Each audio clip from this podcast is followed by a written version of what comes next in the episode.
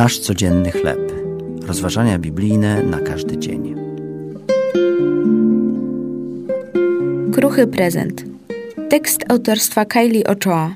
Na podstawie Ewangelii Łukasza, rozdział drugi, od pierwszego do siódmego wersetu. Gdy wysyłamy łatwo tłukący się prezent, upewniamy się, że na paczce umieszczony został napis Ostrożnie, szkło.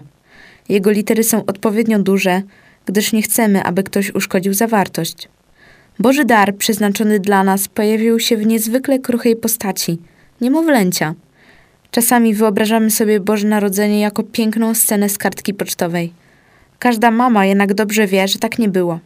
Maria odczuwała zmęczenie i prawdopodobnie lęk. Było to jej pierwsze dziecko, a w dodatku urodziło się ono w bardzo niehigienicznych warunkach. I porodziła syna swego pierworodnego i owinęła go w pieluszki i położyła go w żłobie, gdyż nie było dla nich miejsca w gospodzie. Niemowlę wymaga ciągłej opieki.